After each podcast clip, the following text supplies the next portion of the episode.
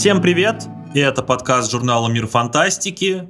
На моей памяти это, наверное, один из первых, может быть, ну, может быть, второй подкаст, где мы говорим чисто про аниме, потому что если отмотать несколько выпусков э, назад, то вряд ли вы там найдете что-то, вот, чтобы мы прям конкретно посвящали аниме. Но сегодня поговорим про Человека-бензопилу, а поговорим, собственно, кто поговорит? Поговорю я, Денис Старостин, автор журнала «Мир фантастики». Олег Поторокин, автор журнала «Мир фантастики» и человек, заключивший э, контракт по продвижению этой манги и аниме в народ. И Даша Беленкова, автор журнала «Мира фантастики». Неожиданно, правда, да? Все собрались, да, авторы журнала «Мир фантастики». С чего, собственно, мы начнем? Вообще, о чем мы хотим поговорить сегодня, да? Почему мы собрались э, обсуждать там не X Family, а что-то другое, да? Почему мы говорим сегодня про Человек-бензопилу? И в первую очередь, что бы я хотел сказать, у вас, конечно, может быть свои мнения на этот счет, но как мне кажется, мы хотим обсудить Человека-бензопилу, потому что это один из э, тайтлов, который стал, ну, просто невероятно популярен, да, то есть я знаю людей, которые не смотрели аниме до Человека-бензопилы, казалось бы, да, 2022 год сейчас, не 2007, да, там Тетрадь смерти вышла уже 15 лет назад, но все равно есть люди, которые начали смотреть аниме с Человека-бензопилы. Есть люди, которые начали читать мангу с Человека-бензопилы, и давайте пообсуждаем сегодня, почему так случилось, почему именно Человек-бензопила сейчас, ну, наверное, наверное, там условно один из самых популярных тайтлов и в аниме, и в манге, и почему Тацуки Фудзимото, Фуджимото, один из самых популярных мангак сейчас, которого все обсуждают, все хотят узнать секрет его творчества, читают все, что он написал до этого, все его синглы, его прошлое, мангу, и, в общем, просто вот э, изучают все его творчество под лупой. Ну и поговорим, наверное, про разберем человека бензопилу, поговорим про темы, что, собственно, его отличает, да, ведь это все-таки Сёнэн, да, ну, конкретно есть какие-то темы, которые он затрагивает, какие-то шаблоны он использует, но как он их переворачивает. Посмотрим на оригин героя, разберем персонажей и поговорим про сюжет и аниме, и, собственно, наверное, про особенности манги поговорим, стараемся без спойлеров обойтись.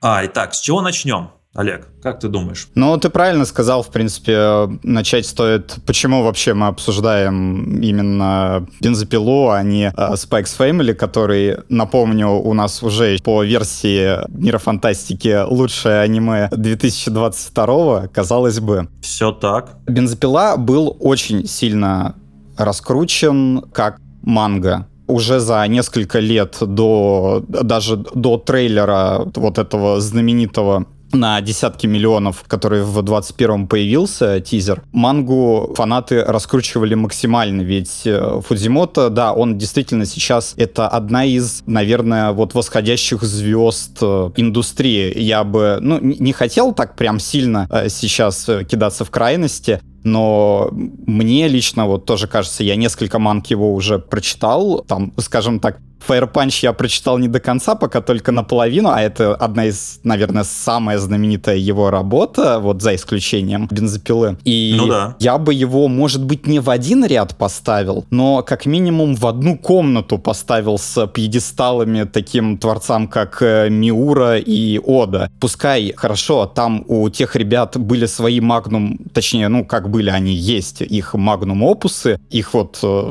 да, эти э, произведения величайшие. Фудзимото тем временем он берет именно тем, что у него вот столько у него там ваншотов, у него вот э, несколько уже таких сериализованных манг, и все они вот обретают какую-то прям народную любовь. Поэтому, когда студия Мапа объявила, что будет аниме по мангаке, по которому пока еще вообще не было аниме, его считали слишком странным, слишком э, такой у него стиль казалось бы, тяжело перевести в это в анимацию, тем более сделать это еще и с какой-то цензурой, ведь все привыкли, что обычно, если мы говорим про даже какое-то взрослое аниме, то там придется все закрашивать, перекрашивать и так далее. А тут, казалось бы, вот вам, пожалуйста, человек отращивает из всех конечностей бензопилы море крови, море расчлененки, и читатели уже знают, что под всем этим кроется, они-то на момент 21-го, первая часть манги, она там уже, по-моему, была закончена на тот момент. То есть там какие-то последние главы. По-моему, у нас, да, с 18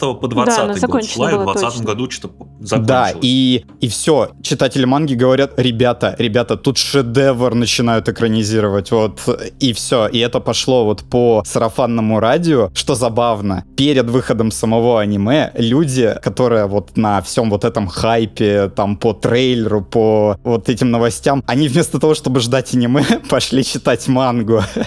И как бы... Так и э, есть. Да, хайп получился такой а, для аниме двоякий. Я потом это, наверное, чуть позже, ну, с точки зрения индустрии можно будет обсудить, потому что вот недавно были новости о том, конкретно аниме-сериал как приняли в Японии. Спойлер, его приняли не очень хорошо. Ну, вот э, как-то так. Но мировой хайп, он действительно именно вот из-за всех вот этих как, как факторов, которые, я надеюсь, я смог, так сказать, пе- передать, э, он получился. А ты не знаешь, почему именно его начали, а, вот его решили экранизировать, да? То есть, ну, то есть, условно, Fire Punch сейчас известен, да, ну, там, там, два года назад про него вообще мало кто знал. Вот проходит два года, да, то есть, вот он издается в журнале, издает свою мангу, проходит два, вот она только заканчивается, и сразу объявляется о том, что она будет экранизирована в формате аниме. Насколько много таких случаев было до этого? Ты можешь вспомнить какой-то пример? На самом деле это уникальные случаи для индустрии, вот чтобы вы понимали, потому что, во-первых, здесь нет никакого производственного комитета. То есть, как это обычно в аниме бывает, большие шишки из разных компаний говорят, смотрите, вот, вот кажется, вот у, у этой манги симпатичные девочки, а давайте мы сделаем аниме по этой манге и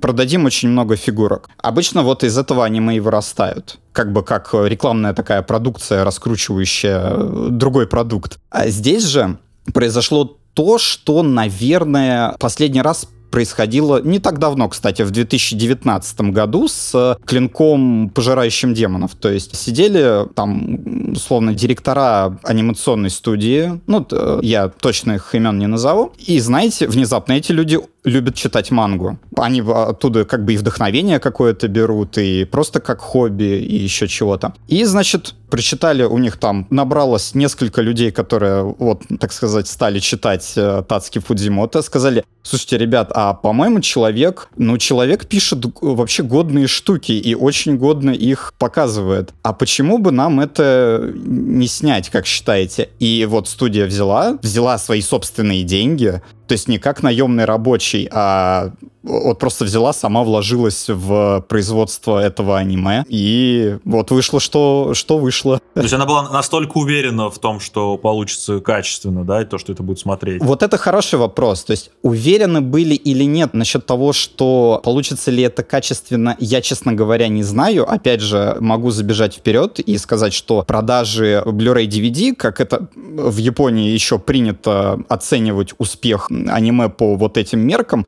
Сейчас оно все меньше и меньше, но еще пока вот осталось такой консерватив в этом вопросе. И бензопила себя там показывает не очень хорошо. Она даже не попала в топ-20 за 2022 год. А почему так? Потому что японцам не понравился стиль аниме. Они любят в аниме именно, вот, знаете, чтобы это было анимешно. Они любят, чтобы это вот... Вот знаете, как у Триггера это, О. как... э, Вот чтобы Да, да, ярко, вот куча вот этого экшена какого-то, комедия, вот эти все простецкие архетипы. Вы знаете, все то, что мы привыкли не любить в аниме, японцы любят в 10 раз сильнее. Именно поэтому у нас столько исыкаев, столько плохих сюжетов, которые под копирку идут, да, вот э, за что мы тут всегда хаем, так сказать, вообще формат. А японцы, они вот наоборот, у них самое любимое, дайте им просто группу э, девочек-айдолов, которые будут на сцене выступать, ну, то есть аниме про айдолов, и все, оно разойдется хитом. То есть японские атаку именно вот поэтому угорают. Ты хочешь сказать, что если бы, например, главный герой бензопилы сражался бы с демонами, потому что так велит его сердце и его принципы, а не потому что он хочет грудь женскую потрогать и бутерброд съесть, им бы больше понравилось, да? А внутрянку, так сказать, сериала тоже, я думаю, местами как-то повлияло на отношения, но мне кажется, в основном именно стиль взял свое. То есть, опять же, чем лично бензопила, мы, я говоря, боюсь, это сейчас будем скакать, но раз уж мы, начали так это импровизировать. Чем «Бензопила» меня удивил именно вот как аниме-сериал и как подход мапы меня удивил? Это буквально одно из сейчас единиц аниме, я даже вот сходу не припомню, кто так делал еще. Это аниме, которое пытается выйти в формат живого кино. То есть оно пытается передать, как будто там актеры играют, а не нарисованные человечки. То есть столько деталей на... Тут еще и стиль Фуджимото этому способствует. Да, да, да, да. Достаточно есть... реалистичный персонаж. Да, то есть они взяли стиль Фудзимото, они увидели, что тот, ну, как бы целится именно в кинематографию, а Фудзимото, для тех слушателей, которые не знают, это огромный как-то синемофил он так угорает по западному кино, что немногие люди так э, у нас там среди каких-нибудь кинокритиков могут угорать. Он обожает Тарантино и прочих вот таких э, режиссеров и именно стремится... Но и это видно да, по да. человеку бензопиле. Да. Я думаю, любой поймет, да кто Особенно по аниме. Я мангу не читала, к сожалению. Вот. Да, и дело не только в отсылках, чтобы, ну, так сказать, разъяснить, да, не только из-за того, что там опенинг у нас набит отсылками на вот это известные и неизвестные киноленты, а именно еще вот в подходе, как он делает фреймы, как он бывает, э, да, там берет четыре одинаковых фрейма, которые скопированы друг дружку, но он это делает тупо, чтобы показать, как изменяется микромимика лица персонажа. То есть мало мангак так делают, особенно когда у тебя 17 страниц в главе. Тем более, когда ты выпускаешься в Сёнэн Джампе, где главное, как больно ты ударил противника кулаком, а не как ты там скривил лицо в гримасе сожаления или отчаяния и так далее. Ну, в общем, аниме, которое Опять же, вот жму руку маппе, которые пошли не по методике. Давайте, чтобы это было красиво, чтобы ярко, чтобы там с демонами драться, чтобы у нас был, ну, грубо говоря, клинок, пожирающий демонов, только, так сказать, свое а решили сделать именно что, ну, вот такое авторское кино фудзимотовское, передать его в анимации, это очень рисковый шаг. И мне кажется, мапа, ну, то есть директора там, они должны были осознавать, что в Японии это продается плохо. Мне кажется, они это прекрасно понимали еще до начала. И если они рассчитали так, что за счет какого-то вот мирового хайпа, за счет там э, продаж через стриминговые сервисы, за счет там вот Америки, за счет счет, ну, вообще Запада, на который, в общем-то, целится стиль. А ты знаешь вообще, насколько часто аниме зарабатывает вот э, за счет э, территорий не Японии, то есть за счет других там Америки, Европы, России, то есть насколько большой процент заработка там, условно, аниме-студии э, находится за рубежом Японии? Есть какие-нибудь данные или вообще как, как, как это происходит? Ну вот сейчас, честно, тяжело сказать, я давно как-то не смотрел вот именно по точных цифрах. Во-первых, никто вот так запросто не выдает, что сколько кто платит. Ну это да, понятно Конечно, есть деньги, которые отчисляют Crunchyroll, например, там Funimation за стриминг э, сериала, ну вот где-то там в Европе, в Америке э, и так далее. Этого, в принципе, плюс продажи по миру и в Японии в том числе именно атрибутики, дополнительный. Не обязательно Blu-ray DVD, но вот фигурок, там брелочков, постеров, значков. Э, удивительная вещь, да, но казалось бы, это действительно влияет на то, как зарабатывает аниме-сериал. Ну, это целый бизнес, да, который состоит из и аниме, из манги, и плюс э, всевозможная продукция, которая потом идет. Ну, то есть это понятно, да, что они зарабатывают там на сопутствующих деталях, да. Вот, просто интересно, насколько вот они, правда, рассчитывали на успех за пределами Японии. Вдруг это какой-то был направленный такой шаг, то есть они думали, что как-то они вот заработают в мире, может быть, это породит какую-то новую тенденцию, а может быть, эта тенденция уже существует. Я вот не в курсе, мне вот интересно. Дело в том, что мне тоже интересно. Я сегодня как раз думал об этом, ну, перед подкастом за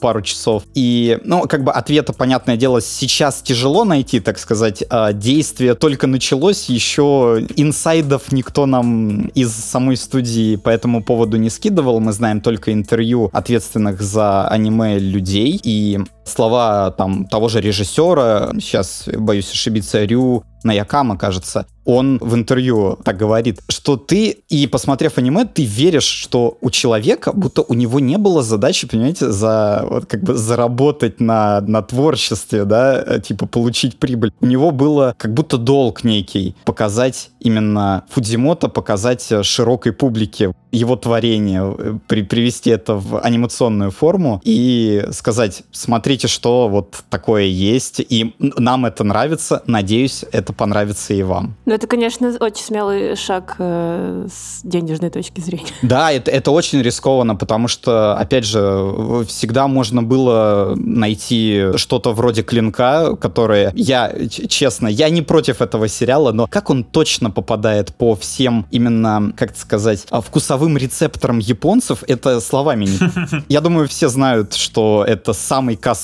полнометражный э, фильм в Японии за всю историю кинематографа у них там. Это вот просто чтобы понимали, что любят японцы смотреть. Они обожают, когда там это про их историю, вот этот период Эда, Мэйдзи, ой, это они могут э, сколько угодно любить, а тут какая-то псевдо, хоть это и Амери... э, Америка, господи, псевдо-Япония 97-го года с каким-то еще не развалившимся СССР. Это ты плавно перешел к человеку э, Да, да, да, да. Ну, в общем, да, это я так пошутить пытался. Я верю, что мапы хорошо зарабатывают, учитывая, сколько они берут тайтлов сейчас на себя это вот, опять же, для тех слушателей, которые не в курсе, сейчас практически каждое третье, наверное, популярное аниме, о котором вы слышали, его анимирует маппа. Это просто настоящий, не знаю, титан анимации. Все там желают здоровья аниматорам, шлют деньги на лекарства и так далее, чтобы... На лечение, да. Да, чтобы ребята не сломались, потому что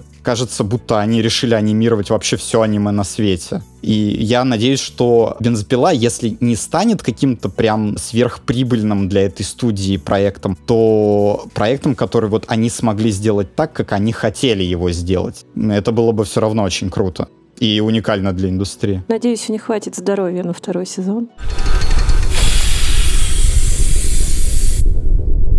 А вот я хотел спросить про второй сезон. У нас есть какие-то данные по поводу второго сезона? Ну, тут закончился в декабре. Что дальше? То есть э, второй сезон точно будет объявлен он уже или нет? Нет, по поводу второго сезона они пока ничего не объявили, ни даты, ни в каком формате он будет. Сейчас опять я бы хотел перейти на такую больную... Я не буду на нее переходить, просто упомяну. У японцев вообще больная такая тема с э, правильными анонсами своих продолжений. Очень грубый взгляд на атаку титанов бросаю. Да. Думаю, в случае, э, вот именно в этом случае они просто сами пока не уверены, когда именно они смогут выдать э, вот второй сезон. И, и думаю, с форматом они уже определились, но бессмысленно это без какой-то даты называть. Многие верят, что это будет полнометражный фильм, кстати а не второй сезон. Главное, что не вторая часть второй части второй части, как у Титанов. Да. Проблема с потенциальным вторым сезоном, она какая? Ну вот, э, Денис, ты читал мангу, да. и все, что начинается с, со следующей арки, оно идет по такому достаточно вырастающему темпу на вот до самого конца. То есть там как таковой передышки она как бы и есть вот после следующей арки как раз-таки там такая, грубо говоря, есть вот. Но и на этом все. Дальше мы идем только стремительно вверх, и получается так. Вы либо делаете супер короткую экранизацию только одной арки, это будет арка демона бомбы, так сказать. Либо вы делаете все до конца.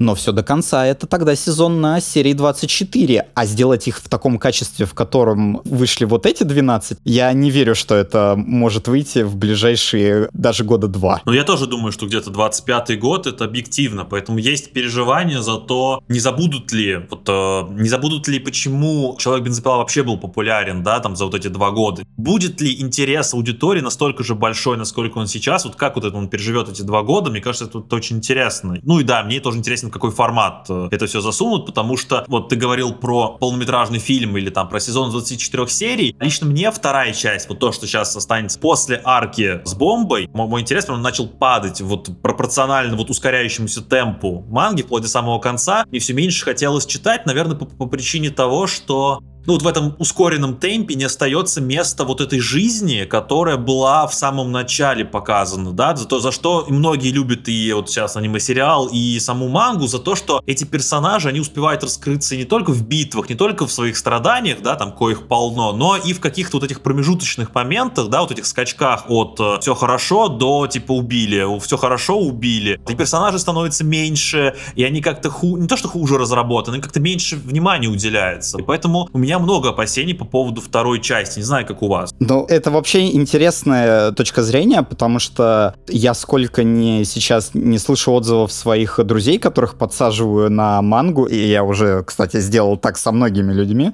они наоборот э, вот говорят, что все, начиная там с э, демона бомбы, все, что идет дальше, ну, окей, я могу предположить, что мы здесь с тобой именно рассуждаем о, да, вот спокойной э, жизни персонажей, которая утопает вот в этом, да, гротеске, а там люди судят скорее по такой вот ядренности происходящего, которая нарастает. Ну, может быть. То есть ты хочешь сказать, что им нравится больше вторая часть, чем первая? Да, то есть для многих моих вот знакомых, не, я не говорю, что им не понравилась вот там первая половина. Скорее так, так, к началу они относились спокойно, то есть, ну да, ну вроде такой сёнэн с некоторыми такими интересными переворотиками жанровыми, хорошо. А вот начиная даже не с бомбы, да, а на самом деле начиная с Катана Мэна, которого мы уже успели увидеть, они такие, так, бровь приподнялась, стало интересно, идем дальше, вторая бровь приподнялась, стало очень интересно, и вот это нарастание было до финала. Но это, опять же, лишь мои, как бы, догадки. Я согласен, что еще удивляют вот в середине первой смерти. То есть они, они цепляют аудиторию, да, потому что, опять же, вот эти скачки, эмоциональные скачки и сюжетные скачки, да, там вот, вот очень простой такой вот спокойной серии до какого-то взрыва, когда начинают гибнуть персонажи, они очень быстро, очень маленькое количество времени проходит, и это тоже цепляет многих людей. Просто лично для меня, поскольку в середине, наверное, манги где-то привыкаешь к тому, что каждый может умереть буквально на следующей странице, и вот лично для меня даже интерес чуть-чуть теряется, потому что я понимаю, ну, я, я не то, что понимаю, я просто привыкаю к этому. Вот, возможно, в этом еще для, для, для, лично для меня был маленький минус, небольшой. Но там же еще хватает э, условно бессмертных героев.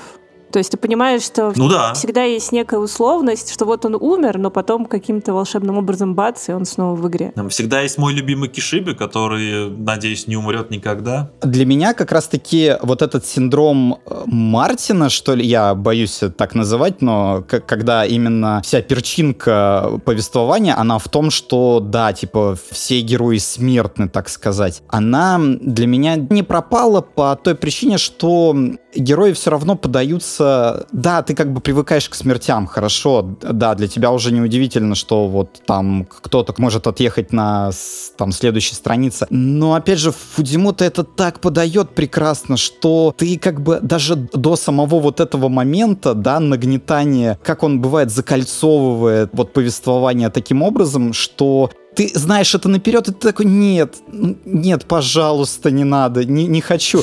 Вот, потому ну, да. что, когда тебе говорят, Дензи, не открывай дверь, а другой голос говорит, Дензи, открой дверь. И ты такой, нет, не открывай. Ты вместе с, вместе с первым голосом ты орешь, Дензи, не открывай дверь пожалуйста. Я просто хотел добавить, что когда я... Ну, ты, ты сказал про Мартина, а у меня на самом деле не было каких-то отсылок... Ну, понятно, что да, мы знаем, там умирает персонажи, как бы Джордж Мартин, привет. Это я чисто с точки зрения смертных персонажей, я вот не в том, да, что... Да, да, я про mm-hmm. это говорю. У, у меня, знаешь, у меня ассоциация была в первую очередь не с Мартином, а с, все-таки с бешеными псами Тарантино, потому да, что да, да. помимо того, что костюмы, да, понятно, откуда они взя- взя- взяты, у них и место действия, да, 97-й год, это условно вот эти 90-е. Просто именно ну, в «Бешеных псах» же они тоже очень достаточно быстро начинают умирать, и это происходит достаточно неожиданно, да, то есть там кто-то выстрелил, мексиканская дуэль, там они тоже друг друга перестреляли, и ты тоже не знаешь, кто именно доживет до конца, вот, поэтому моя, моя первая ассоциация была это именно вот «Бешеные псы», наверное, вот как это. Тут еще тоже вот важно, наверное, отметить, в целом, именно поэтому мне нравится продолжительность манги, она всего 97, кажется, или 98 глав. Первая часть, да. Первая часть, но, опять же, первую часть можно просчитать как полностью законченную историю. Она... Да. Можно вторую даже не открывать. Можно сказать, ну, мне понравилось, были минусы, наверное, продолжать я не захочу. И все, вторую вы просто не открываете. Вот у вас идеально законченный фильм получается с э, некими там, скажем так, открытыми крючками, но это чтобы вы додумали сами, да, там, и все. И как раз-таки это позволяет вот это все удивление, да, ну вот может у тебя оно сработало, то есть у тебя оно пропало, да, ты говоришь там к середине, да, то есть после... Оно, нет, оно не пропало, я не говорю, что оно не пропало, я говорю, что оно пропорционально уменьшается. Пропорционально уменьшается, а, Пропорционально, да, да увеличению темпа, короче, когда вот он начинает нестись, знаешь, типа убили, дальше, следующий монстр, следующий монстр. И я там, понятно, что я перелистываю страницу одну за другой, но я понимаю, что что-то для меня, короче, ну, короче, вот меня как-то перестает цеплять, я уже хочу узнать, что было дальше в конце, и как бы, ну и все. Ну, я потерял мысль.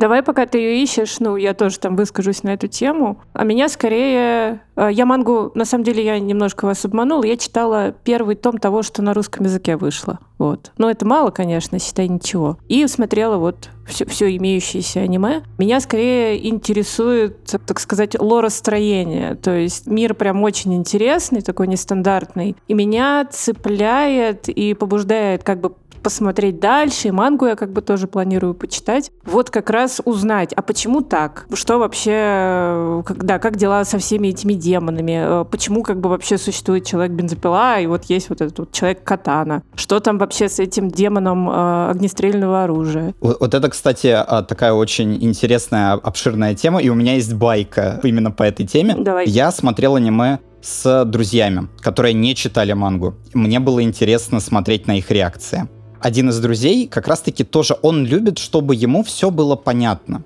чтобы вот почему происходит вот то-то, а не то-то, по каким правилам. Он привык к обычным сёнонам. Вот мы буквально параллельно смотрим мою геройскую академию, где все это есть. И происходит объяснение, в каждой серии объясняют, что происходит, как кто кого побил, по какому механизму, по, да, вот все вот эти причины следствия, все это обозначается. А Фудзимото в одном из, из интервью говорил, он не любит держать читателя за идиота. Он доверяет э, читателю, знаете, как, не знаю, писатель взрослой фантастики, что ли. Ну и вообще хороших книг, да. Да, то есть вы же люди, ну, наверное, взрослые, своя голова на плечах есть, и можете как-то интерпретировать действия через свое мировоззрение. Именно поэтому было очень забавно, когда друг, он спрашивал, так, подождите, а почему демон-призрак сейчас на стороне змея? А почему вот эта рука с сигарет, что это? Почему, почему это так?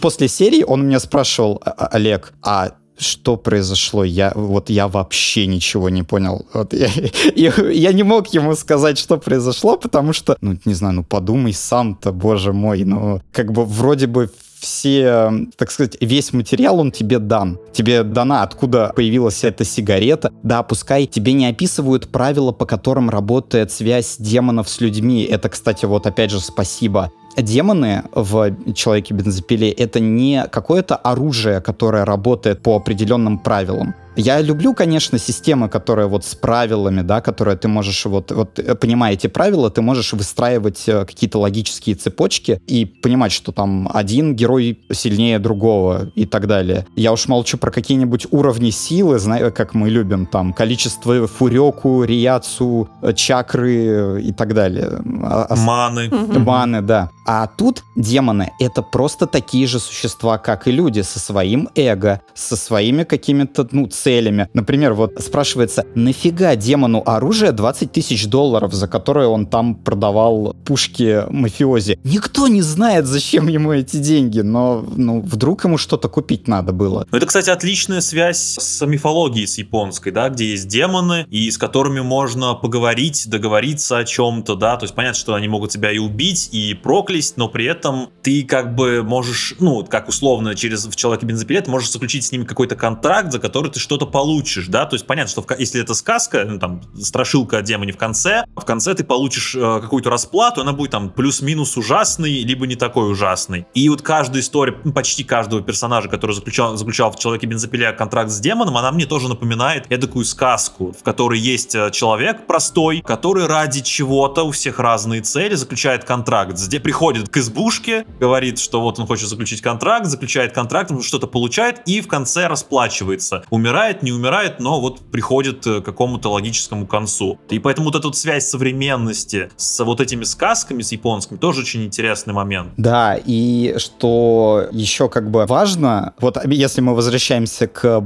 так сказать, боевой системе игры под названием «Человек-бензопила», вот в чем еще одно качественное отличие от других сёнонов — это не RPG-подобная система, не RPG-подобная система.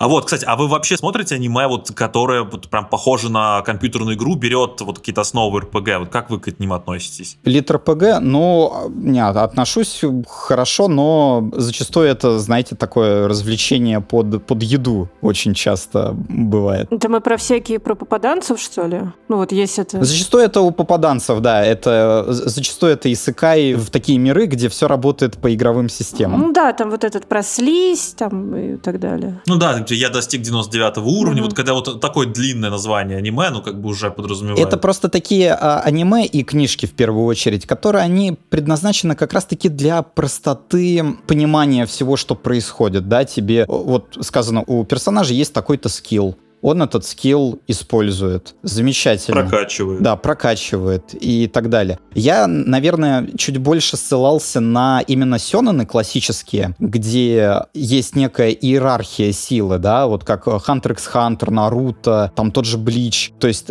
ты прокачиваешься по определенным таким критериям и становишься сильнее там в ту или иную сторону. А в бензопиле такого нету ты, если ты человек, если ты охотник на демонов, ты, кроме как вот физически себя подготовить к, так сказать, к работе, да, там, ну, ходить в тренажерный зал, например, заниматься акробатикой, все, больше ты никак сильнее не станешь. У тебя никаких никакой там э, уровня маны, уровня чакры, ничего этого нету. Ты заключил контракт. Но, подожди, можно же заключить контракт там с более сильным демоном. Да, и в этом, и вот в этом прелесть этой системы. Ты становишься сильнее только заключая контракт с новым демоном, то есть который может быть сильнее. Ты можешь заключать контракты с... Я вот не помню, у нас были вообще люди, которые заключали контракты с несколькими демонами? Ну, Макимо как минимум. Да, да, да, Маки, конечно. А, ну фактически, а, Аки, да, извиняюсь, Аки у нас фактически такое и есть. Да, и все, это твой единый... У Кишиби несколько демонов тоже. А, ну вот, да, тем более. И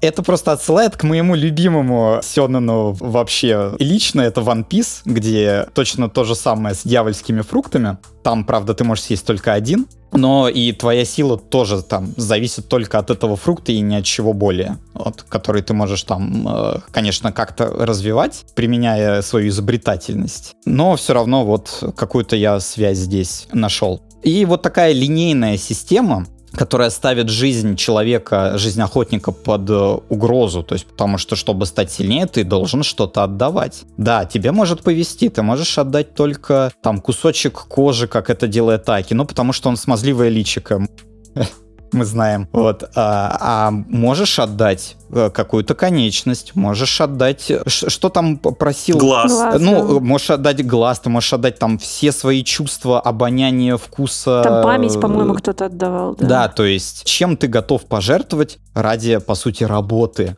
ведь охотники на демонов, и это их работа. Они за это деньги просто зарабатывают. И, в общем-то, все. Там речь не идет о спасении всего мира, окей. Нет, они защищают, конечно, людей от э, демонов таким образом. Нет, ну вот у кого-то же личные мотивы, типа месть. Да, у большинства это личные мотивы, как у Аки, как у там других, да, что отомстить демону оружие. Э, это, кстати, укор, мне кажется, Фудзимото таким персонажем, как Саски. Он от лица Дензи такой, ну вот у него месть, клево. А у меня такого нет.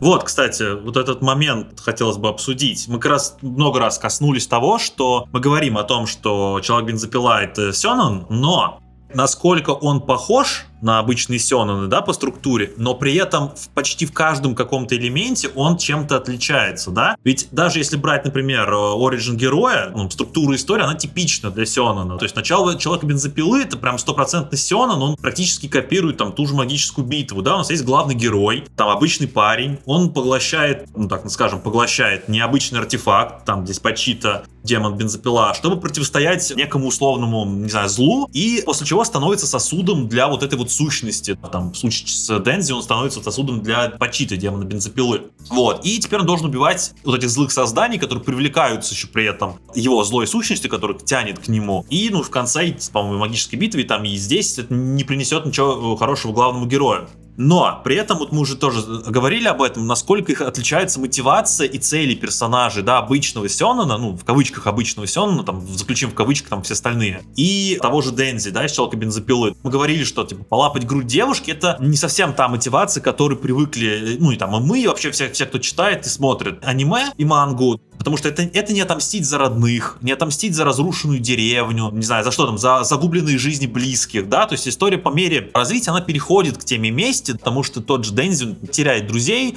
ну, условных друзей, теряет напарников, но все это происходит в процессе. А изначальная же мотивация Дензи как именно как Сёнэн герой, она ну, совершенно нетипична. Ну да, он при этом, а, даже если персонажа сегодня не движет месть, это может быть просто желание стать, грубо говоря, победителем, чемпионом, там, королем пиратов или там лучшим тренером покемонов. То есть чего-то чего достичь, как правило, да? То есть какая- какая-то цель есть, которая прям вот она сияет в небе, такая вот недосягаемая. А Дензи просто хочет кушать и лапать грудь. Я боюсь, сейчас я начну вас злить тем, как я много говорю. Ну да ладно. Просто Человек-бензопила, вот по моему мнению, после вот прочитанной первой части, уже начатой второй части и аниме, это, знаете, это когда вот такой странный мангака, странный автор с какими-то безумными идеями, мыслями, он думает, так, а как мне историю сделать, ну, чуть более понятный для аудитории. О, точно, есть же такой жанр, как сёнэн. Давайте я попробую притвориться, будто моя история это сёнэн. Вот, и, то есть, начало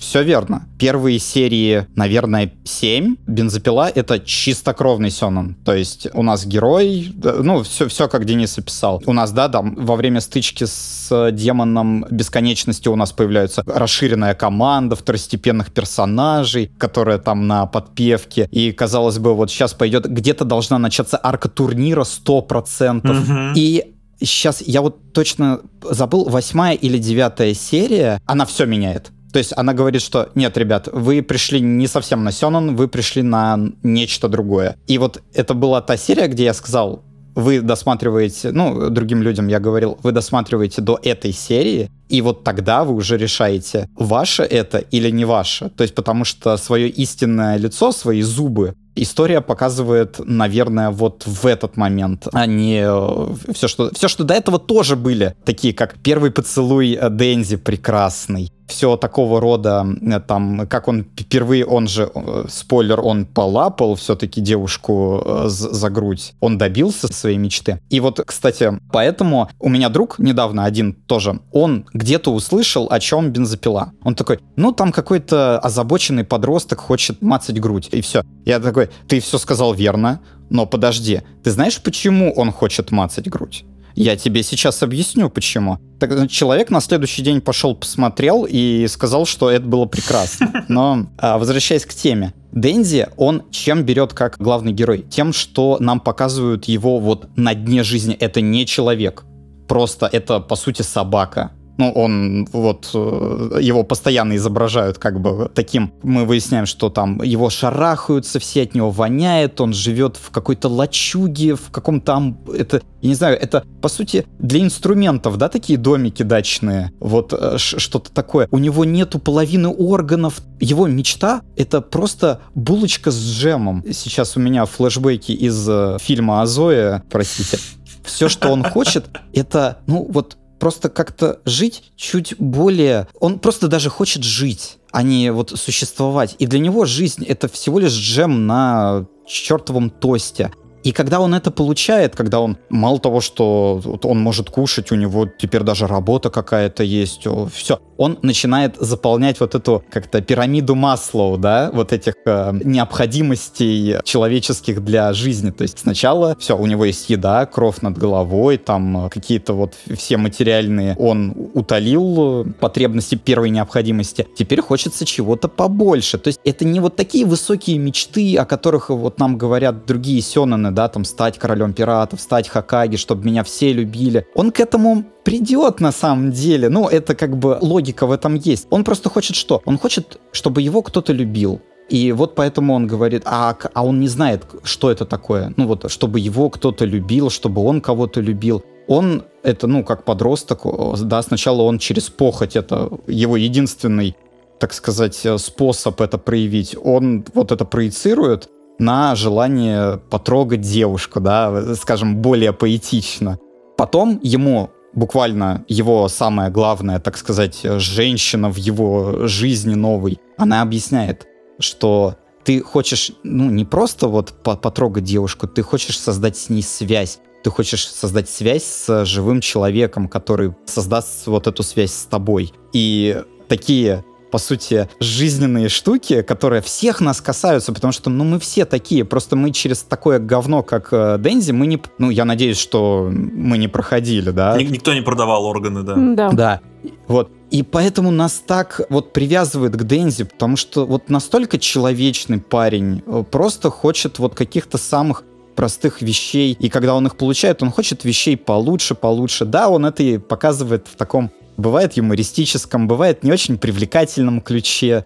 Но в целом за парня переживаешь гораздо больше, чем за там протагониста любого другого сёнона. Ну да, я помню, когда он в аниме где-то ближе к концу сезона говорил Пауэр, что не понимаю, почему тебе не нравится, что нас заперли, ну вот в этом министерстве охотников за демонами. Что, говорит, я бы, говорит, всю жизнь так бы мог жить. Я тут э, ем хорошо три раза в день, у меня тут бассейн есть. В общем, мне классно. Да, потому что вся вот эта тема той самой поговорки про лягушку и колодец, э, если я правильно помню, она вот именно находит свое отражение в манге полноценно. И ведь следующая арка, она это буквально та же самая пословица, только на японский манер. Ты какая мышь? городская или сельская? Это, ну, та же самая такая, как сказать, поговорка про ты хочешь жить спокойно, припеваючи, не зная просто о существовании внешнего мира, не зная о каких-то лучших благах, не зная о том, что условно на булочку можно помазать джем. Или ты все-таки предпочитаешь видеть окружающий мир, видеть, как есть люди, которые живут лучше тебя, видеть, что можно получить от жизни и чего у тебя нет, и страдать от того, что у тебя чего-то нет. Вот какой выбор ты сделаешь?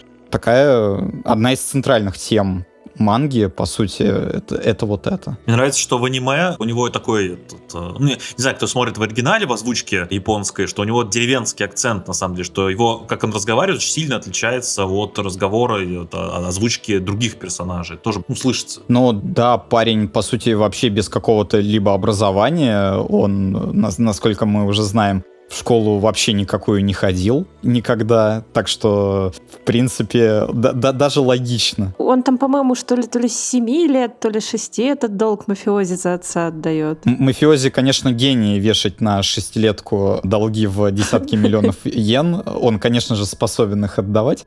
Но кто знает этих якутс? Возможно, они сразу прознали, в чем особенность парня.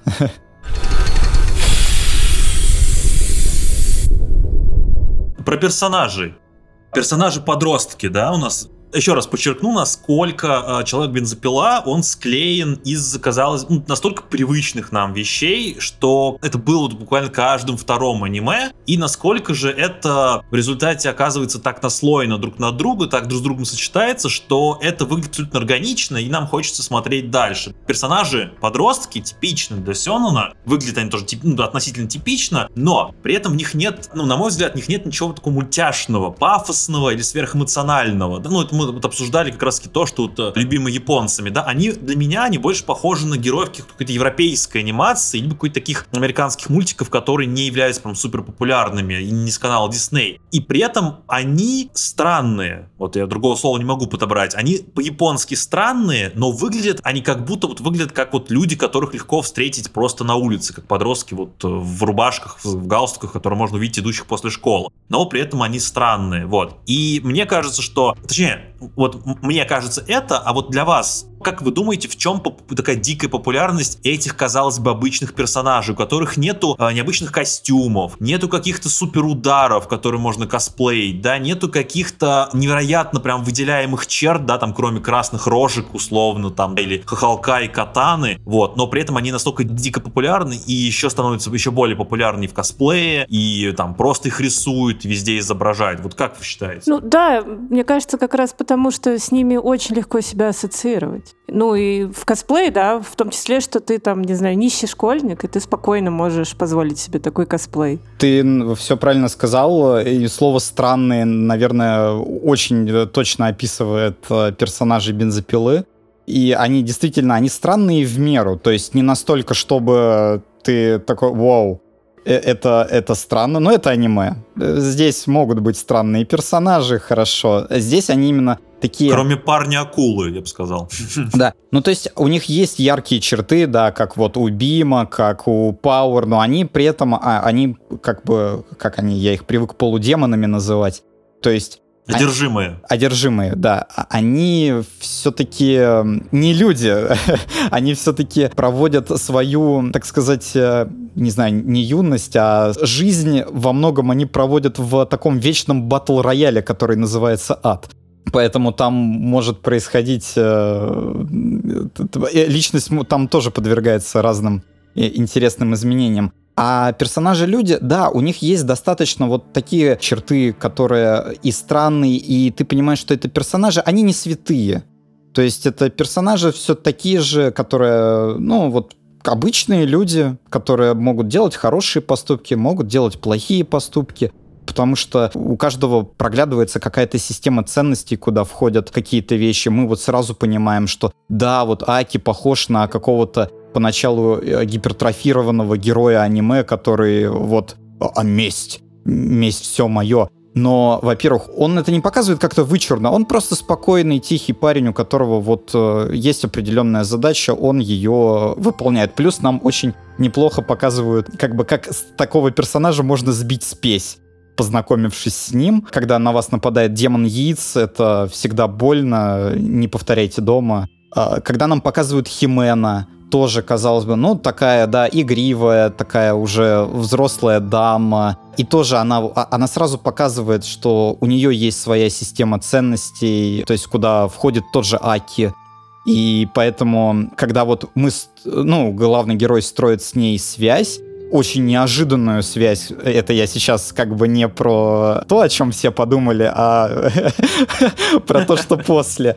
То есть она становится фактически для Дензи первым другом, потому что Аки он другом не называл. На тот момент Пауэр это вообще была какая-то странная особа, которую, да, он спас, э, да, у них установилась некая такая партнерская связь, но здесь вот человек, который его принял, который э, говорит, что с ним общается на равных и говорит, что давай, вот я тебе помогу, и ты мне поможешь, и вот у нас будет э, секретная дружба такая.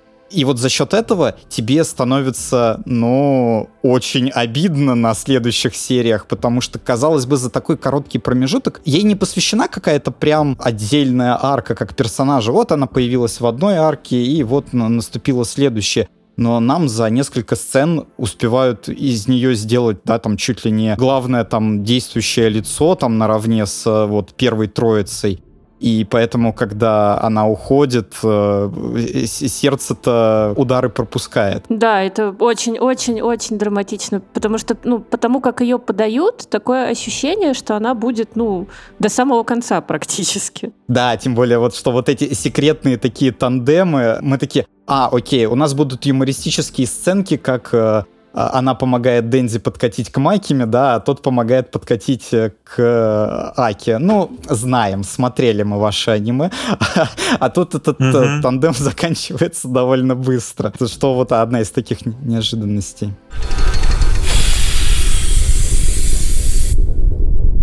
Какие у вас любимые персонажи? Расскажите про одного. Кто вот ваш любимчик? Тяжело, наверное, так сразу сказать, потому что, понятное дело, так как манга вся прочитана, то хочется сказать, что Дензи, потому что это история про него, и мы э, ему сопереживаем больше всего. Я его, наверное, все-таки оставлю нем- немножко за рамками, а так мне, ну, Пауэр — это все. Это, знаете, я очарован этим персонажем сделать девушку, то есть э, какой-то крутой образ не из привычных архетипов анимеш, а вот как, опять же, ты говорил, обратить внимание на западную анимацию, а Фудзимото, опять же, э, он смотрел, господи, он на South Park смотрел, когда Пауэр создавал. Он взял Эрика Картмана за основу этого персонажа. Типа, чего? То есть, как это вообще? Я бы никогда не мог подумать, что а что, так можно было? А оказывается, можно. И можно создать персонажа, которого ты, ну, который тебе неприятен. Ну, то есть Пауэр, она производит впечатление неприятной особо поначалу, да, забавный, но неприятный. С такой я бы, наверное, иметь дело не захотел, собственно, как и Дензи. И вот то, как она по мере всего произведения сама меняется, притом меняется она так знаете, не явно, как вот, знаете, там личная арка, когда вот у тебя есть там раз, два, три, вот ты изменился. Нет, она просто, проходя вместе с Дензи какой-то путь, она сама меняется, и когда вот происходит так уже вторая половина манги, и когда происходит, опять же, сейчас придется мне говорить загадками, а происходят вот самые важные ее диалоги с Дензи, ты вау, это точно тот же самый персонаж, что в начале. Офигеть. А я и не заметил, Согласен. когда ты стала такой крутой, Пауэр. Э, не только вот внешне, не только смеясь в лицо э, врагам, когда ты долбишь их э, молотком, а именно вот в таком вот эмоциональном плане. Именно поэтому меня Пауэр прям взяла, так сказать, на храпом. И внешне, и, и внутренне. Окей, тогда ряд твой. Э, ну, у меня, как-то, знаешь, симпатии делятся между двумя персонажами не первого плана, потому что Пауэр это все-таки такой один из центральных персонажей. А мне очень понравилась Химена, потому что мне кажется, что у нее прям такие очень э, стронг Мисата вайб. Ну, Мисата из Евангелиона. Угу. Вообще кажется, что это такая прям Мисата. Согласен, да. Да, что это Мисата подрастающего поколения, так сказать. вот. Прости, чуть-чуть перебью. Вообще, как бы между бензопилой и Евангелионом куча параллелей. Это ну вот, да. наверное, именно с этим аниме я бы в первую очередь сравнивал бензопилу, а не там с э, классическими сёнными. И поэтому, в принципе, вот по параллель Мисата и Химена, она даже, она действительно имеет место быть. Ну да, да. Ну, понятное дело, мне тоже нравилось в свое время Мисат. И второй персонаж тоже такой нетипичный. Не знаю, мне как-то нравится Кабени. Кабени же, наверное, правильно ударение я ставлю? Кабени лучшая девочка. Просто это, знаете, это, это, ну, то есть она очень классная в своей, ну, вот абсолютной не шаблонной нелепости. То есть это вот девушка, которую просто дико забулила ее собственная семья, которую она э, не пустила учиться в университет и отправила на мерзкую ненавистную работу и токсично еще просит отправлять себе деньги. И она рискует жизнью, то есть, ну, она работает на кошмарной работе, на которой можно умереть каждый день, и при этом она продолжает это делать, чтобы нравиться своей семье. Учитывая, что она вообще по своей сути, если так в целом э, взглянуть, она персонаж, конечно же, больше для комедии созданный. Ну да, да, да. Но все равно раскрывается она вот через свое вот это, свою нервозность очень, э, как бы, так сказать, очень ярко раскрывается. Она еще, как мне тебе... кажется, она очень типичный японский персонаж. Ну, то есть, как бы очень понятный японцам, потому что там, ну, у них часто такая ситуация, что ты беспрекословно уважаешь свою семью, подчиняешься ей, и да, там родители сказали, не идешь учиться, а идет учиться твой брат, а ты идешь зарабатывать деньги, да еще и эти деньги на учебу брату отправляешь. Как бы для них это ок. Я бы сказал, не, не, еще очень важный для японцев персонаж она, потому что она один из символов, наверное, поколения молодого. Мы сейчас все еще про Кабени, да? Да, да. Мы, мы сейчас обсудили на то, как она работает, почему она работает, как много она работает, насколько она не хочет этим заниматься, насколько это порождает стресс в ее жизни, да, и тревожность. И просто, мне кажется, это вот, э, типа, вот поэтому это важный персонаж именно для молодых японцев, и не только японцев, на самом деле, потому что многие да, страдают от этого. Такой гимн миллениалов. Нет, не миллениалов, это гимн зумеров. Уже зумеров, уже... Что, несмотря, да, несмотря на то, что события происходят в 97 году, и там жив Советский Союз, все-таки это очень современный персонаж, вот именно она. Дополню к только то, что в манге есть еще один, скажем так, персонаж. Это тоже лучшая девочка, но вот тут, опять же, Фудзимото всю гениальность выдает. Это второй раз, когда я читаю мангу, и я сопереживаю неодушевленному предмету. А Денис должен понять, о каком... Это вид транспорта о котором я говорю. Блин, ну я, я не пойму, ну ладно. Но это да, это скорее просто меня удивило. Сами читатели манги настолько прониклись этим, в кавычках, персонажем, что в одном из опросов популярности, ну, знаете, у манг вот бывают такие, когда там, да, да. вот какого персонажа вы больше всего любите, этот транспорт, он занял на... По-моему, он занял седьмое место по популярности среди всех персонажей э, манги, обогнав свою владелицу. Погоди, это не автомобиль? Да. Ну все, значит, значит, значит, я краем уха в курсе. Да, вот, то есть, опять же, ну, не будет большим спойлером, но вот э, машина Кабени это, это тоже превосходный персонаж, за которого ты переживаешь, как за саму Кабени иногда. Вот, ну, а ну я уже говорил, что мой любимый персонаж это Кишиби. Несложно сказать, почему он именно мой любимый. Наверное, я уже говорил, что меня начинает смущать вторая половина манги, когда начинает происходить очень быстро смерти персонажей, события ускоряются, и Кишиби остается такой некой константой посреди вот этого продолжающегося хаоса. И когда он появляется на страницах, я понимаю, что вот в ближайшие там сколько-то панелей, или даже, может быть, страниц манги, ну и аниме, соответственно, ничего плохого с вот людьми, которые вокруг него, не случится. И вот эта вот аура спокойствия, которую он распространяет... Ореол безопасности. Да, да, ореол безопасности. Несмотря на то, что он там подбухивает, что он там такой всегда на веселе, всегда он такой... Он не на веселе, неправильно про него это говорит, да? То есть он как говорит, что пей, но разум всегда держи трезвым. И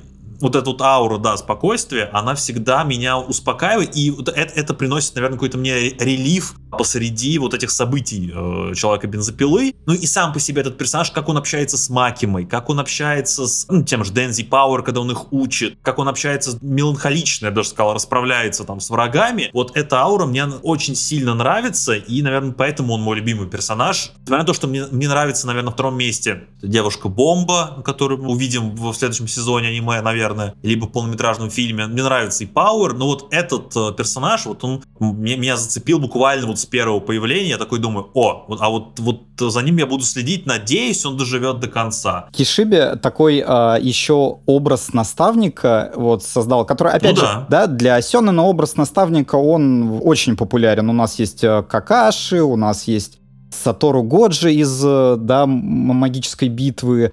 Но обычно это просто очень такие крутые учителя, которые вот а, ты знаешь, что если они появляются, то все, главные герои, да, там они в какой-то относительной безопасности. Сейчас он там со всеми разделается и так далее.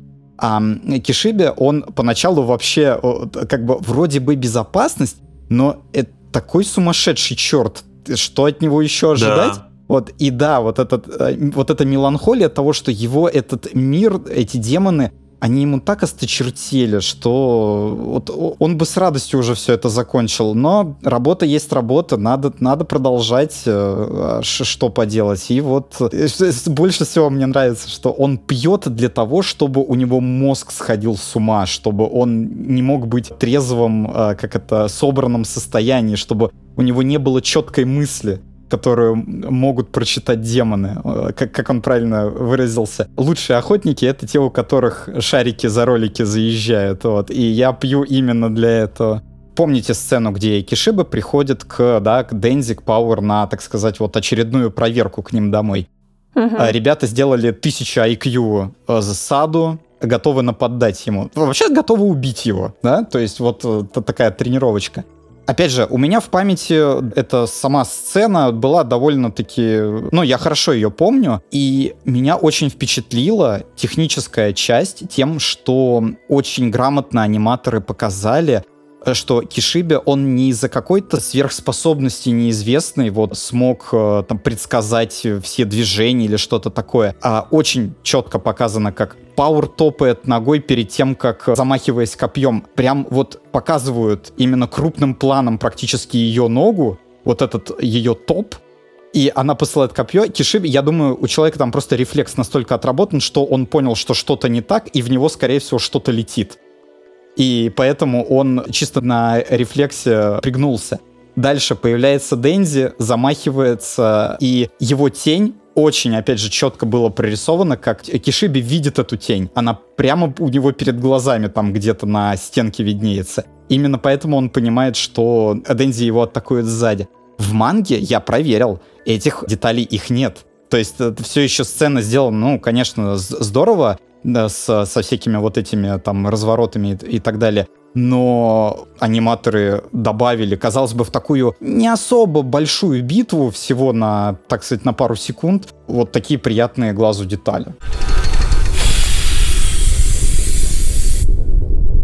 Вот, я хотел добавить про Макиму. Потому что, ну, окей, мы поговорили про протагониста, поговорили про любимых персонажей. Никто из нас, кстати, не назвал Макиму даже там условных череде любимых персонажей, несмотря на то, что он очень яркий, персонаж, Безусловно. да, выделяющийся. Ну да. И она многим нравится, но ее сложно назвать прям абсолютно любимым персонажем. Ну, мы все понимаем, да, кем она является в этой истории. А одна из, э, собственно, достаточно отрицательных персонажей. И... Вообще, мне кажется, по аниме это пока не должно быть очень очевидно. Ну, ну слушай, мне вообще... в, послед... в последних сериях это все уже, да. Мне казалось, до следующей арки она все еще должна восприниматься как скорее такой антигерой, который, у которого цели оправдывают средства. Ну, у него супер супер стрёмная сила, поэтому тяжело ей сочувствовать, так сказать, и симпатизировать на 100%. Да, у нее, во-первых, много таких очень странных сил, казалось бы. Ну, нет, я не, абсолютно не согласен там, что, что там условно по аниме можно сложиться о том, что она хороший персонаж, да, то есть даже та сцена, где она убивает огромную кучу заключенных, пускай даже осужденных на смерть, ну, должно сложиться впечатление о том, что она руководитель не самой простой мотивацией и не самым, короче, не самым простым дном, да, не самым мелким дном. И вот в этом ее, я считаю, ее сила сила как персонажа, да, потому что и в аниме, вот в это сам, в самом начале, самом первой арке, и в дальнейшем по чуть-чуть раскрываются вот эти слои Макимы, да, когда мы узнаем больше о ее мотивации, когда мы узнаем больше о том, что она делает за пределами у тех событий, о которых рассказываются в самом начале, когда там будет возвращаться, когда мы узнаем ее истинные намерения, и, собственно, параллельно с этим будет раскрываться там условно детали лора, детали там жизни других персонажей. И вот в этом для меня лично оказалось по прочтению манги до конца казалось немного слабость ее в том, что Фудзимото настолько сильно совместил вот огромное количество очень сильно не совпадающих с собой черт и просто большого количества их, что мне кажется, что он перестарался. И вот да, даже дочитав до конца манги, лично я, ну без спойлеров, да, я не совсем понял, э, не совсем раскрыл все ее секреты, не совсем раскрыл вся, всю ее мотивацию, потому что иногда она действует так, иногда она действует так, и общие цели ее понятны, но в целом ее какие-то поступки иногда для меня очень сильно отличаются друг от друга, я надеюсь на вторую часть. Именно поэтому я хочу читать вторую часть Человека бензопилы, потому что я надеюсь, что дальше ну, чуть-чуть расскажут про ее демонов, кем она владеет, про ее контракты, про то, зачем вообще она в этом мире, вот, потому что я надеюсь, что она будет полнее раскрыта. А вот по первой арке я могу сказать, что она дико переусложненный персонаж, несмотря на то, что она супер интересный, и, возможно, и в этом еще Фудзимото пытается нас удержать, да, вот в этом вот корень вот этого его удержания э, интереса, потому что постоянно, постоянно что-то открывается у нее новое, какие-то вот ее внутренние мотивации, как отношение других персонажей к ней, и вот это все наслаивается, наслаивается, наслаивается. Интересно, что будет дальше. Вот вы как к ней относитесь? Макима — это мне кажется, да, это такой один из главных столпов манги, и я ее, конечно, как персонажа люблю, просто, скажем так, опять же, по-своему, да, так немножко э, другой любовью там относительно других персонажей, потому что она действительно, э, Фудзимото много ей уделяет именно как вот главному, так сказать, главному стремлению Дэнзи, во-первых, ведь он мечтает добиться вот э, такой девушки, женщины, как вот Макима, которая это первое, да, по сути, первый человек, который проявил к нему заботу в каком-то виде, поэтому он так к ней привязался. И мне кажется как раз-таки очень логичным, то есть вот а, по всей первой а, манге, когда нам раскрывают все до конца, ты смотришь на какую-то внутреннюю простоту, которая скрывалась за достаточно сложным фасадом, и меня вот это удовлетворило, что столько вот какое-то планирование, какие-то вот эти схемы, какие-то вот мотивация, что-то, что-то, это все оно, да, там наслаивается, наслаивается, а в итоге это все выливается, я вот помню, как в, там, опять же, ближе к концу, там слова прозвучали, где прям говорится, что, ну, на самом-то деле, она ведь вот просто такой человек и хочет того-то и того-то. Ну, таких, казалось бы, таких же простых вещей, как там, э, как Дензи. Но она вот в силу определенных обстоятельств, ей приходилось на себя наслаивать кучу-кучу-кучу э, всего. И вот как-то вот этот ответ меня полностью удовлетворил. Поэтому персонаж, э, да, ты его вот, относишься к нему сложно, он тебе нравится, он нравится аниматорам, кстати, очень сильно нравится аниматорам. И при всех вот этих сложных э, отношениях к нему вот, как-то, не знаю, у меня не получается сказать, что меня не удовлетворил вот ответ на Макиму, если это можно так э, выразиться, который получается в манге. Опять сказал какую-то фигню сложную, извините. Не, по-моему, все отлично. Ты как к ней относишься, Дарья? Слушай, она мне скорее не нравится, чем нравится. Потому что я Но прям... вот ты прочитала только первый том, да, и посмотрела аниме, который там ну, сильно ее не раскрывает. Вот какие у тебя вот мысли о ней сейчас? Слушай, я где-то на подсознательном уровне думаю, что она злодейка. То есть я вот прям однозначно считаю, что она не просто вот, э, как уже было сказано, сложный герой, неоднозначный, который э, вроде как бы и не злой, но делает много плохих вещей во благо какой-то высшей цели, да? Ну, а то, что ну там рано или поздно вскроется, что все-таки она злодейка. Но мы же как сказать, злодеев, особенно когда это хорошие злодеи, мы же их тоже любим, верно? Ну, как, как персонажей. Да, да, да, это понятно, да. Ну, вот, вот так вот. Да, мы желаем им смерти, злодеям. Ну, там, или наказания. Не-не-не, это правда так. Ну, то есть, я не знаю, меня как-то, вот конкретно ее харизма меня не цепляет. То есть, ну, как бы мне абсолютно понятно, что хотел сказать автор, сделав именно вот, вот такую героиню. Но вот мне не очень. Возможно, меня еще отталкивает ее имбовость.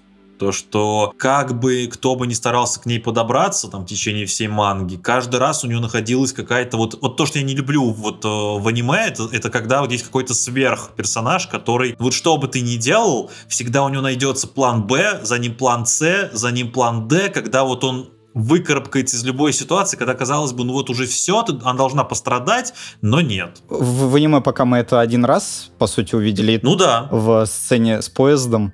Жуткая, конечно, была сцена. Еще меня позабавило, как в аниме, когда она вот в поезде, так сказать, встает, а она все еще улыбается своей фирменной легкой улыбкой. В манге она, кстати, не улыбалась. В манге она немножко нахмурилась в этот угу. момент.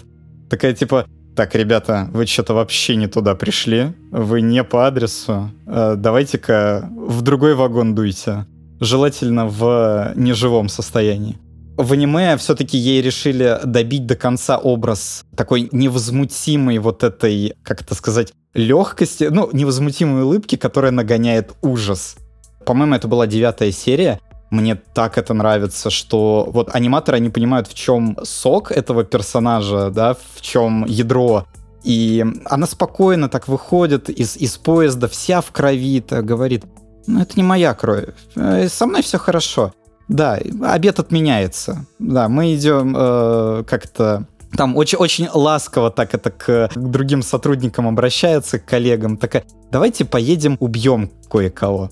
Вот поэтому мне ее образ э, этим нравится, что как они... Мне кажется, они добавили социопатии ей немножко вот этой улыбкой, потому что она и так ни во что никого не ставит, а вот еще вот так вот с этой улыбкой, мне кажется, это прям вот маньячности ей даже Да, я соглашусь. А учитывая, что в принципе она таковой, наверное, по большей части и является, то у меня даже как-то вот это не конфликтует с ее вообще всем остальным образом. Ну, по мне так лично. Ну да, я согласен. Поэтому Опять же, сам Фудзимото, сколько ей уделял внимания и сколько аниматоры делают еще больше у маппы. То есть прям вот смотрите на сцену, да, как она этих э, делает свою магию из Киота и все, и мы акцентируемся на движение рук, несколько секунд на это, да, на ее, как взгляд у нее ходит, вот это все, и ты такой смотришь, а, какая женщина опасная.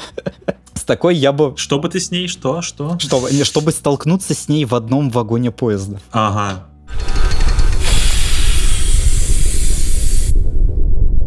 Смотри, про эмоции мы как раз затронули эту тему в том плане, тоже хочется поговорить про то, как Фудзимото, ну и вообще это в манге тоже передано, насколько он хорошо передает эмоции, даже не то, что эмоции, внутренние переживания героев, но при этом показывая это буквально на нескольких панелях, в которых рисовка там отличается, да, ну, не рисовка в смысле отличается, а вот буквально, условно, это три или там четыре последовательные панельки, в которых практически ничего не изменяется, там за счет, кроме, кроме там какой-то короткой эмоции персонажа, вот, и это хорошо передано в аниме немножко в другом плане, да, там, где мы, где мы видим персонажей, например, там, внешнюю апатию их после вот этой первой стычки, когда погибли первые люди, или там отказ воспринимать реальность, какой она является, да, когда вот тоже вот происходит убийство друзей их, и вот как и насколько они, кто-то находит там в релиф в плаче, кто-то находит это в вот просто вот уходит в отрицало, как Дэнзи, например. И это тоже очень передается такими не сильно эмоциональными кадрами, не сильно какими-то вот этими большими переживаниями, а очень емко, буквально несколькими вот сценами какими-то очень такими статичными. А Фудзимото еще дальше уходит, да, то есть там буквально несколько штрихов в нескольких панельках, и ты видишь уже эмоцию персонажа, и ты можешь, даже здесь там, предположим, не очень много диалогов в этих сценах, но ты можешь ее считать, и ты как-то проникаешься вот э, этим переживанием конкретно этого героя. Это, наверное, роднит и с Евангелионом, занимая, и в то же время... Великая сцена в лифте. Выделяет Фудзимото. Да, да. да. Вот. Ну и, в принципе, выделяет вообще Фудзимото среди других мангак, ну, не прям всех, но вот, типа, вот современных, да, про которых мы говорили, которые любят гипертрофированные эмоции я хотел бы такой вот сбросить тейк. Мне кажется, что все равно, несмотря на то, что мапа очень старательно передает рисовку или вообще, и вообще стиль Фудзимота, все-таки мне кажется, что это очень разные произведения. И при этом и там, и там есть свои плюсы и минусы, но все-таки эта история показана в двух очень разных форматах и в двух разных стилистиках. Вот вам как кажется, вот вы читали и, мангу, и а, аниме, насколько они похожи между собой, в первую очередь, э, не только рисовкой, а вот каким-то внутренним содержанием, внутренними вот эм, эмоциями, насколько хорошо они передают те же самые эмоции, что и закладывает Фудзимото я как, ну, прочитавший, да, опять же, там первую часть э, до конца, я переживал, что как раз-таки вот эту часть, вот эту внутреннюю, они как раз-таки аниматоры ее могут не ухватить. Вот все, о чем ты сейчас сказал. То есть оставят только какие-то наружную всю часть без внутренней. И поэтому меня очень удивило, как местами аниматоры переигрывают Фудзимото в каких-то моментах. Где-то да, где-то не доигрывают, просто потому что Опять же, манга и аниме — это два разных формата. Что работает в манге, в аниме может не работать. Опять же, у нас есть, например, это не столько про эмоции, это про разницу форматов, да, когда Аки применяет свой гвоздь на человеке катания, там буквально из-за границы манги появляется палец, который, ну, щелкает по гвоздю. Вот. И это вот одна из таких э, фишек.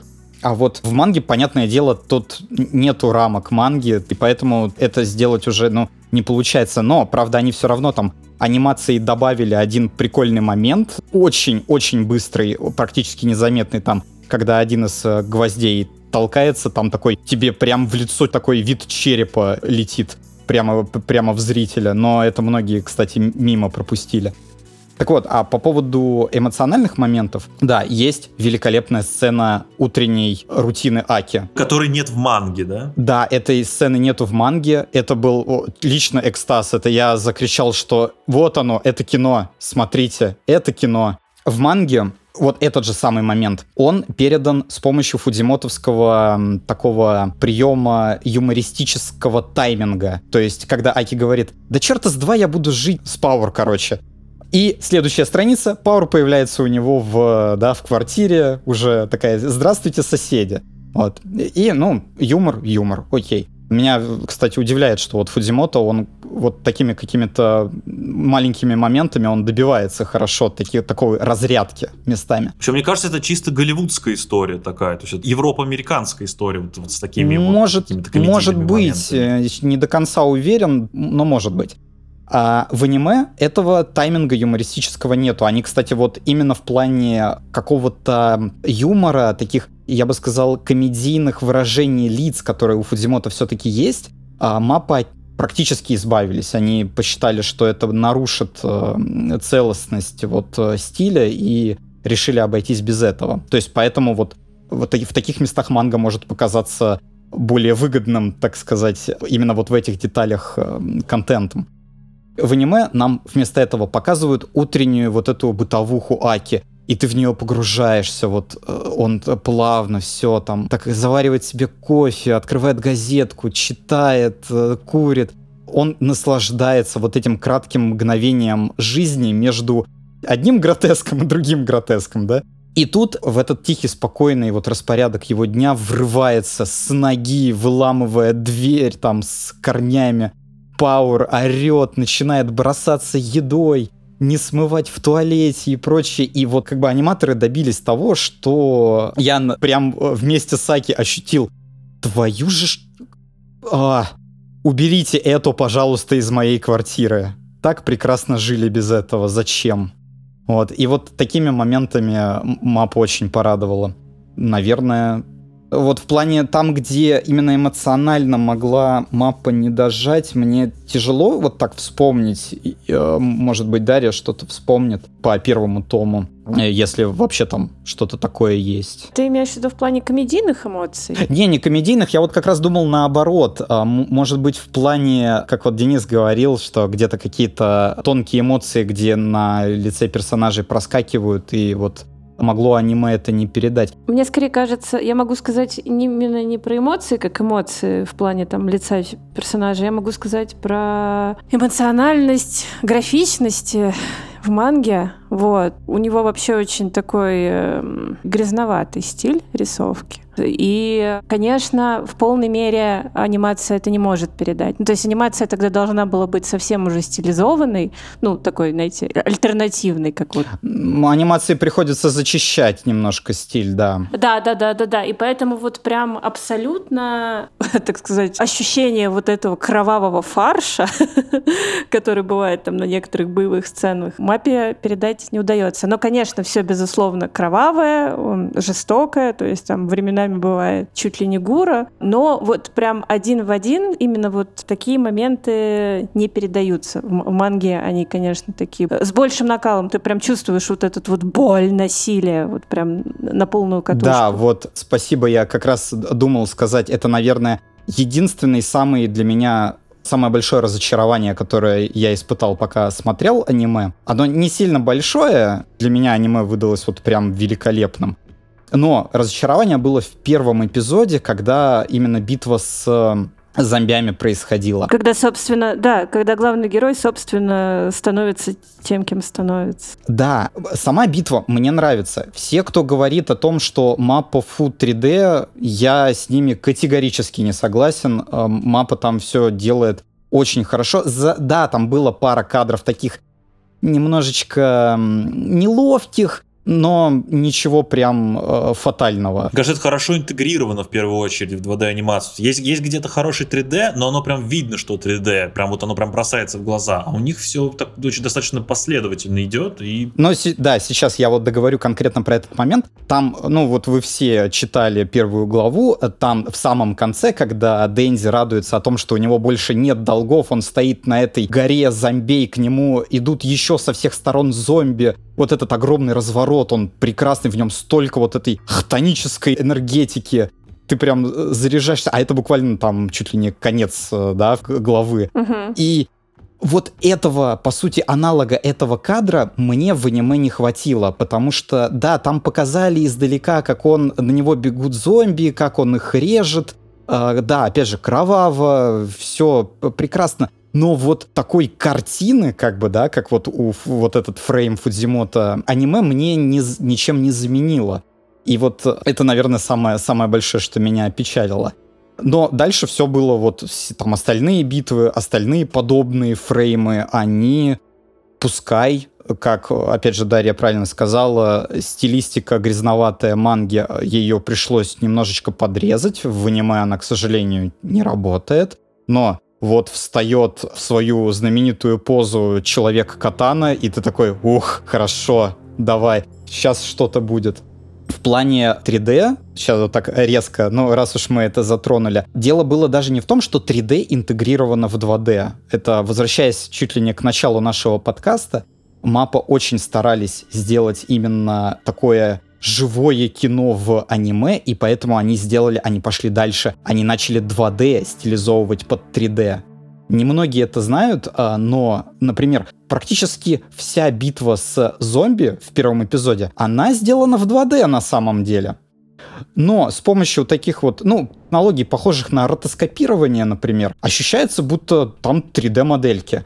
И когда люди-то начали повально говорить, у, все 3D, все 3D, а потом им вот буквально сама мапа скидывает какие-то эти э, раскадровки, а там оказывается, что все это от руки нарисовано. Интересно, потому что обычно это наоборот. Обычно наоборот, да. Обычно э, 3D типа стараются... 3D, 3D очень, ну как в этом, э, в Аркейн, например, то есть там 3D просто очень круто стилизовано под 2D. Да, то есть Сейчас вообще, да, есть вот эта мировая тенденция 3D и 2D совместить в какой-то вот угу. новый вид. Вот буквально у нас сейчас на глазах вышел этот э, Кот в сапогах 2, который да, да, да, что-то да, да. такое же делает.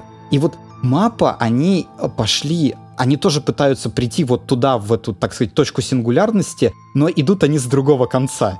Не оттуда, откуда идут западные аниматоры с Аркейном, с Котом, с Пауком, а вот со стороны японского 3D, так сказать, э, выйти японского 2D. Это, конечно, удивительно, потому что, да, если, если идти вот с этого конца, с которого идут японцы, это же более трудозатратно, чем наоборот.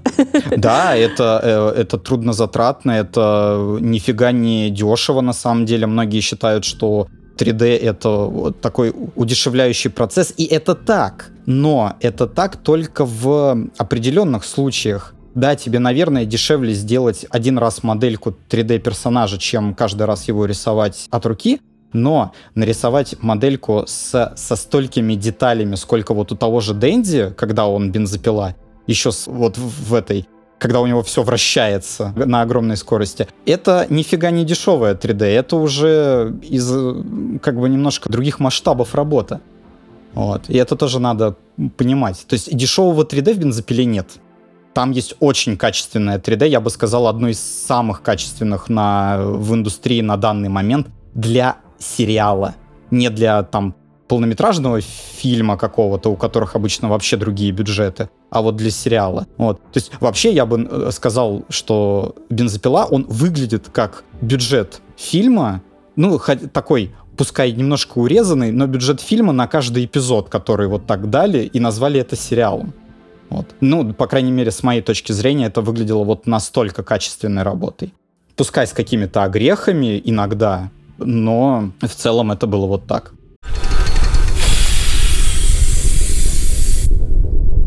Еще возвращаясь к э, эмоциям, хотел просто заметить, насколько... А, ну, поскольку действие же происходит в реальном мире, ну, условно реальном мире, там 97 год, и у нас, ну, лично у меня, например, не возникает желания рассматривать каждый кадр в попытках понять, где что происходит. Очень часто и в манге ценится именно вот эта насыщенность кадра, когда ты на каждой панели, на каждой странице залипаешь на очень долгое время, вот, но здесь конкретно у Фудзимото очень мало повествования через окружение, как вот этого пресловутого, который очень многие любят, да, то есть не нужно рассматривать панель, чтобы понять, что происходит, да, тебе достаточно взглянуть на персонажей, достаточно взглянуть там на какие-то короткие тексты, чтобы понять, собственно, суть вот этого происходящего, очень такую кинематографичную, вот, вот, ухватить и листать, листать, листать. И у него нет вот этих вот каких-то прям каких-то деталей, которые прям вот если ты их пропустишь, то ты не поймешь там что, что-то, что-то, тебе придется возвращаться, вот. И это меня, например, привлекло тоже в манге. Самое, что интересно интересное. Я, опять же, наверное, сейчас уже вспоминаю не первую часть, а вторую, которая сейчас вот выходит. Хорошо видны детали окружения, которое опять же, вот с ними можно вернуться к той теме, что Фудзимото не считает читателя за идиота. Он э, понимает, что человек может увидеть через эмоции, через э, какие-то детали именно обстоятельства жизни персонажей, что через что они проходят. Да, можно показать кучу сигаретных окурков, чтобы понять, что у человека под стрессом постоянным, да, вот и, и честно, здесь я, наверное, может быть, чуть-чуть с тобой не согласен. Мне показалось, что у Фудзимота таких деталей много, но, опять же, может быть, это я сейчас говорю с памятью больше по второй части чем по первой. Может быть, он стал лучше в этом вопросе. Кстати, я соглашусь с тем, что вторая часть лучше прорисована. Мне кажется, она как-то более насыщена деталями. Да, вообще, я э, зачастую видел еще в первой части, что к той же массовке Фудзимото уделяет, бывает, больше внимания, чем к персонажам на первом плане. У него все-таки довольно простецкий. Ну вот я не заметил Но этого. Мне показалось, что из-за того, что у него местами, как вот, вот грязновато такой бывает стиль простой, ему не надо создавать излишний, например, объем рисунка. Вот э, в простых моментах я не говорю сейчас про прям такие импакт фрейма, а именно про скорее более... Э, когда там персонажи просто идут, разговаривают, а на фоне идет толпа. И я точно помню, как иногда толпа прорисовывалась ничуть не хуже, чем главные герои. Но, опять же, может быть, я сейчас вру, я не настолько уверен в своих словах. Но, по крайней мере, мне так показалось. Ну, я еще замечу, наверное, что мы уже отчасти это затрагивали, насколько человек бензопила это эклектичная вещь, да, она, ну, она хороша и для японцев, там, и для условных американцев, и там европейцев, да, и для нас, да, поскольку она использует черты как бы обеих цивилизаций, так называемых, да, то что подростки, да, там, из любого большого города окружает примерно вот то же самое, что показано в человеке бензопиле, и как мы уже говорили, да, что персонажи человека бензопила, они вполне могут быть там его друзьями, потому что ему там не нужно додумывать, что вот они там в каком-то мире, в уникальном крадутся по лесу, или там у них какие-то уникальные костюмы. Нет, вот просто они вышли на улицу и все. Вот практически можно уже себя соотнести с персонажами человека бензопиле. Вот, ну, единственное, что можно дофантазировать, это вот монстры, которые там вырываются на улице. И отчасти мне это кажется, что вот это тоже ловит читателя, что вот он, это прям вот он оказывается в ловушке, когда вот он так вот это представил себя на их месте, и все. Ну, ему остается только листать дальше, чтобы узнать, что будет, потому что вот он очень хорошо вошел в этот мир. И это тоже часть такая магия Фудзимото в том плане, что что он, собирая из, казалось бы, супер-супер утилитарных и аниме вещей, и утилитарных для там голливудского кинематографа вещей, и европейского кинематографа, потому что мы не раз подчеркивали, что человек бензопила концентрируется на эмоциях и на персонажах, да, что характерно там для европейского кино, для артхауса в том числе. Вот, но при этом он собирает из всего вот, это, вот этой мешанины какое-то совершенно уникальное произведение, Поэтому давайте напоследок просто хотел вас спросить, по прошествии там сезона, дальше мы не, пока не углубляемся, как вам кажется, о чем эта история? Вот про что Фудзимото пытается нам рассказать, помимо того, что там есть парень с руками бензопилами, помимо того, что там есть э, девочка, у которой рога растут, помимо Макимы, вот о чем для вас эта история? Дарья? Ловко ты. Ну, я, нет, я могу, я могу, я, хорошо, хорошо, давайте, я начну. А, я сейчас не буду оригинальным. Э, мы сейчас смотрим с вами, ну, я думаю, много кто из нас смотрит э, сериал, который фактически о том же самом. Я про Last of Us говорю. Пускай разными, mm-hmm. разными методами, в разных сеттингах, но бензопила, э, что первая часть, что сейчас выходящая вторая, она о, о такой простой вещи, как любовь. Простой, но сложной вещи, как любовь и куда это чувство вообще способно тебя привести. Вот и все. То есть а, сейчас мы вот видим начало этой истории Дэнзи, который, ну, пока что просто, да, там он, он влюбился в девушку, потом будет там нашлась девушка, которая, да, там, которой он просто там какое-то физиологическое влечение, но это мы как бы оставим, так сказать, на нижнем уровне домыслов. А все дальше и дальше ты э, видишь, как вот э, и Дензи с э, вот этой их линия с Макимой, и с его линия там с Аки, с Пауэр, она фактически о любви, о разной, то есть о любви именно, так скажем, о боже, э, мужчина к женщине, вот так сказать, классической любви, да, э, о любви к, к своей семье, к друзьям. И вот как эта любовь может сделать больно и какие формы эта любовь может принять. Вот о чем эта история. Дарья, для тебя? Поскольку я не знаю, чем все дело закончится, и у меня, наверное, не полная картина в голове. Для меня, по крайней мере, потому что я уже посмотрела, это история тоже о любви, но скорее это такая любовь к жизни. То есть любовь к простым вещам. То есть, как мне кажется, на вот этом бешеном контрасте между там... В том числе, да, да. Ну, то есть, э, вот на этом бешеном контрасте вот этого просто бесконечного ультранасилия, страданий и горести, через которые там все персонажи проходят, и собственно, через э, саму историю происхождения главного героя, особо ярко замечаешь, насколько же классные и насколько же для них, для всех желанные вот эти вот простые, банальные, там во многом стандартные для аниме моменты простой жизни. Вот э, опять же, там посидеть, как ты сказал, там попить с утра кофе, приготовить завтрак, не знаю, съесть бутерброд с джемом. Вот это вот нелепая, смешная комедийный момент, когда они сидят в баре, пьют, как коллеги обычные, совершенно обычные там сослуживцы. Опять же, вот этот момент момент в квартире Химена, утро в квартире Химена. И вот, вот этот контраст, он э, особенно ярко, как мне кажется, подчеркивает то, что это вот аниме про то, что надо просто любить жизнь. Ценить обыденные вещи, вот.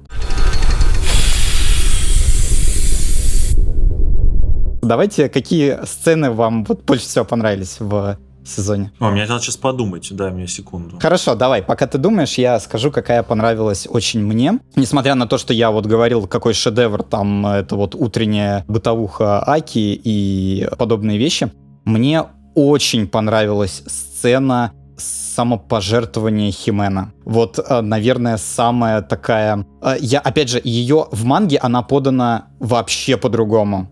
И поэтому эта сцена меня так удивила, когда она произносит, что, ну, какую жертву она готова отдать, чтобы спасти Аки.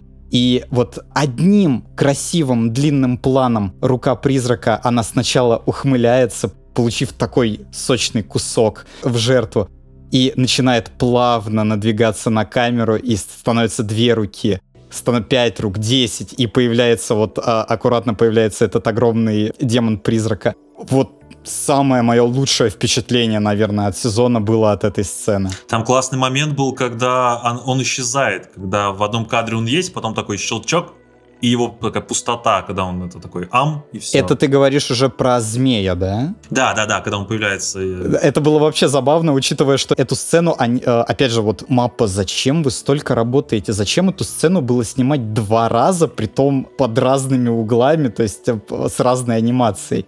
Когда вот это исчезновение, да, исчезновение потом. змея. Да, это тоже вот вопрос. Зачем так стараться, ребят? И, и так хорошо делаете, куда дальше? Дарья, есть сцена? Ну, наверное, я с тобой соглашусь. Эта сцена достаточно сильная. Еще мне очень понравилась... Ну, это, я бы, наверное, сказала, такая сцена пролонгированная, то есть это не, несколько сцен, в которых э, Макима сначала общается с мафиози, а потом, собственно, приносит э, в жертву заключенных. Та сцена, когда ты думаешь, что это, это она заперта с якудзами, а потом оказывается, что это они заперты с ней. Что они с ней заперты, да. Да-да-да, и это, ну, то есть это настолько страшно, и в какой-то момент, даже конкретно, наверное, вот э, такие сцены, они показывают, что тут уже как бы не хихоньки, не хахоньки, несмотря на то, что мы тут смотрим там на озабоченных подростков, на гиперактивных девочек-демонов, да, что как бы тут все супер страшно и супер серьезно. Я скажу, у меня, наверное, вот это одна из тоже из любимых сцен, где, это, точнее, ее продолжение, где, собственно, те ребята, я все забываю, как, как, как зовут персонажа с демоном-змеей, девушку, вот, но когда... Сыкины если я правильно помню. Что-то такое, да. Когда Маки начинает их убивать, соответственно, с помощью заключенных, как они начинают исчезать в этот, как они друг на друга смотрят, и когда ты понимаешь, что им всем страшно, вот, вот такая там очень, она одновременно динамичная сцена, и одновременно она такая очень, очень размеренная, то есть там прям очень много таких статичных кадров, потом бах, один взорвался, бах, второй взорвался, расплющился, вот, и, и это в плане именно нагнетания атмосферы мне нравится. Ну, то есть показать не только, что да, происходит трэш, э, угар мяса, да, вот как когда все смотрят, такие, черт, только что произошло. А еще и показать, как к этому относятся все остальные. Да, да, вот этот, ну, они же стоят, смотрят, они тоже понимают, что с ними будет, а некоторые думают, а может со мной это произойдет или не произойдет, а может типа на мне это остановится, да, то есть вот это, да, это очень крутая сцена в плане динамики. Как один из сообщников начинает сходить с ума и то бежать начинает, да. то что-то там, помогите, спасите меня, вот, хотя с ним еще пока ничего не произошло. Вот, наверное, одна из моих любимых сцен еще точнее, это серия сцен, очень часто она повторяется в манге, и в аниме, это сцена на кладбище, когда и с Хименой, и с очень много сцен с Кишиби, где они стоят, смотрят на могилы, на кресты и разговаривают об абсолютно разных вещах, но в, все это вот в таком, там и Макима тоже периодически появляется, и понимаешь, насколько важно это место для них, да, потому что регулярно, чуть ли не в каждой серии, и в манге тоже регулярно появляются вот эти вот моменты, где они стоят, что-то обсуждают именно вот на кладбище посреди могил, там Яки, они все смотрят смотрит на этот, понимаешь, что здесь показано вот это вот э, цикл их э, жизни, да, и что вот они стоят и смотрят на то, чем обычно заканчивается жизнь охотника на демонов, и ты понимаешь, что вот они сейчас живы, и кто-то стоял до этого момента, смотрел на другие кресты, а теперь, собственно, они все уже в этих могилах, и, возможно, вот эти персонажи, на которых ты смотришь, они будут следующими там. И вот этот вот цикл жизни, и вот эта вот, вот предопределенность для меня, типа, тоже э, делает эту сцену такой, она одновременно и метафоричная, одновременно она информативная, потому что они там там общаются, что-то происходит, сюжет двигается. И поскольку она очень часто повторяется, мне кажется, что это тоже некий символ Фудзимота пытается вложить. Плюс он берет такой достаточно известный образ, опять же, из западного кино, с бесконечными вот этими кладбищами, да, которые простираются до горизонта куда-то. И персонажи, которые на фоне могил общаются, очень часто видим такое. И да, я вот абсолютно со всем этим согласен. Даже диалог первый диалог э, Кишиби с э, Химена. Он говорит ей, завязывала бы ты ходить на это кладбище, а то, ну, он это не проговаривается, но он как бы мысленно добивает, а то ты здесь и останешься со своими вот уже погибшими товарищами. Вот, и как бы Химена ему, по сути, тоже как бы, ну, уже, можно сказать, мысленно отвечает, что скорее всего так и будет. И действительно, там, в следующий раз, когда мы видим это кладбище, мы видим, как Аки уже один стоит там и смотрит на могилу Химена. То есть она действительно... Все произошло так, как, э, по, по сути, они и говорили. Такая как бы предсказуемая меланхолия.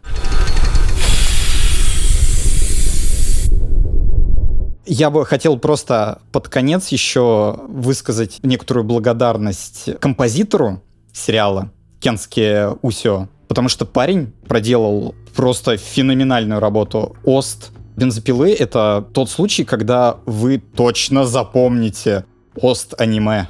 Не только, как это вот принято в аниме-кругах, там только оупенинг. А нет, оупенинг, он тоже прекрасен. Это сейчас буквально одна из самых популярных песен в Spotify, на iTunes, где-то еще. Но вот сам саундтрек, сколько туда вложено вот прям любви к бензопилам тем же и прочим. Он прям такой э, хардкорный, мощный, энергичный, запоминающийся. И, конечно, это не обходит и потрясающие эндинги. Хэштег маппа «Остановитесь, зачем вы это делаете?» Сколько труда в них вложено, не каждый да, да, да, отличается. Это, это очень круто. Да, это настоящий фестиваль. Вот то, что они устроили, когда ты не можешь их промотать, потому что, ну, все клевые. Да, какие-то ты, какие-то полегче, ты их, наверное, не так запоминаешь, какие-то просто ультрабомбические, да, как третий эндинг от э, максимум гормонов, который стал буквально потом основной темой персонажа. Кстати, вот говоря об этом, какой вам эндинг больше всего понравился? Запал в душу, так сказать. Я знаю, что все они хорошие, но, может быть, есть какой-то один прям? У, у меня вот как-то нет. Нету. Они мне нравятся все, но у меня ни, ни один прям, знаешь, я не могу сейчас прям тебе сказать, что вот это классно было прям. Я, наверное, если посмотрю, я тебе скажу, но так ни один прям не запомнился. Мне Спауэр понравился. Да, да, да. Мне, мне кажется, это, кстати, один из, по-моему, он, я так посмотрел по популярности, то ли на втором, то ли прям на третьем месте у Power очень... Э, Есть рейтинг популярности эндингов? Но я... Не, это не популярность, это скорее количество просмотров на Ютубе этого, этого эндинга. А, угу. Ну, тоже, тоже. Он просто очень смешно фансервисный. Он, да, во-первых, в этот эндинг засунули все вставки Фудзимото из самой манги, потому что он рисовал Пауэр во всяких вот этих нарядах, угу. в доп-главах, так сказать, ну, в дополнениях к э, томикам и так далее. В аниме это, понятное дело, не вошло, потому что куда это вставлять? А вот, пожалуйста, в эндинг, почему бы и нет? Вот вам Пауэр в китайском платьице, вот в наряде медсестры.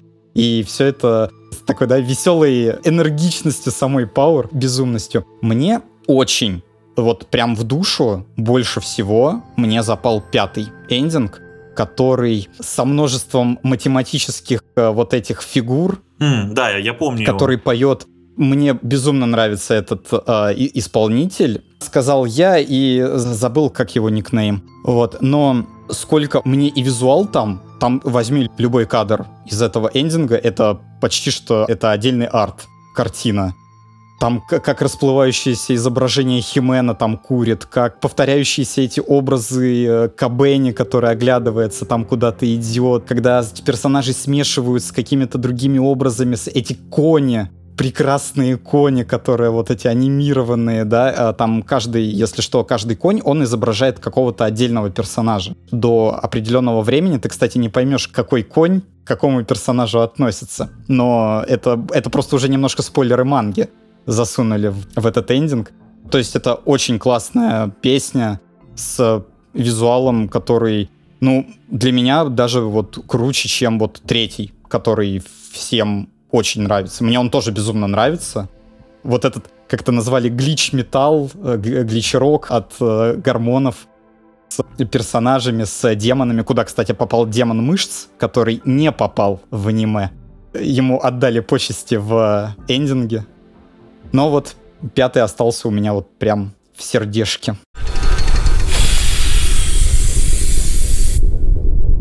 Давай, эндинг от Олега, давай. Вы уж простите, что я сегодня так много говорю, очень хотелось высказаться.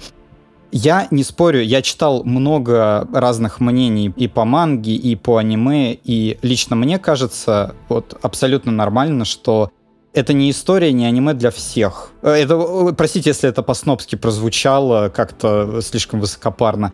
Но, в отличие от Spikes Family, который я считаю, вот это аниме для всех, бери и смотри, вот кто бы ты ни был. А бензопила такая история, она может понравиться, может не понравиться. Тебе может не понравиться стиль, как вот это, опять же, не какая-то анимация вот эта классическая, как у клинка э, пожирающего демонов, которая всем нравится, вот там без исключений, хотя бы вот именно в техническом плане. Есть плюсы, есть какие-то минусы у бензопилы, но вот по моему скромному мнению, это то аниме и манга, конечно же, в первую очередь, которая, как сказать, в историю индустрии, она точно войдет. Оно, вот мы говорили, что запомнят ли люди, что через два года там будет выходить сиквел, и вспомнят ли, почему это популярно. Я считаю, что да, будет популярно, потому что вот иногда выходят такие произведения, как, опять же, как Евангелион.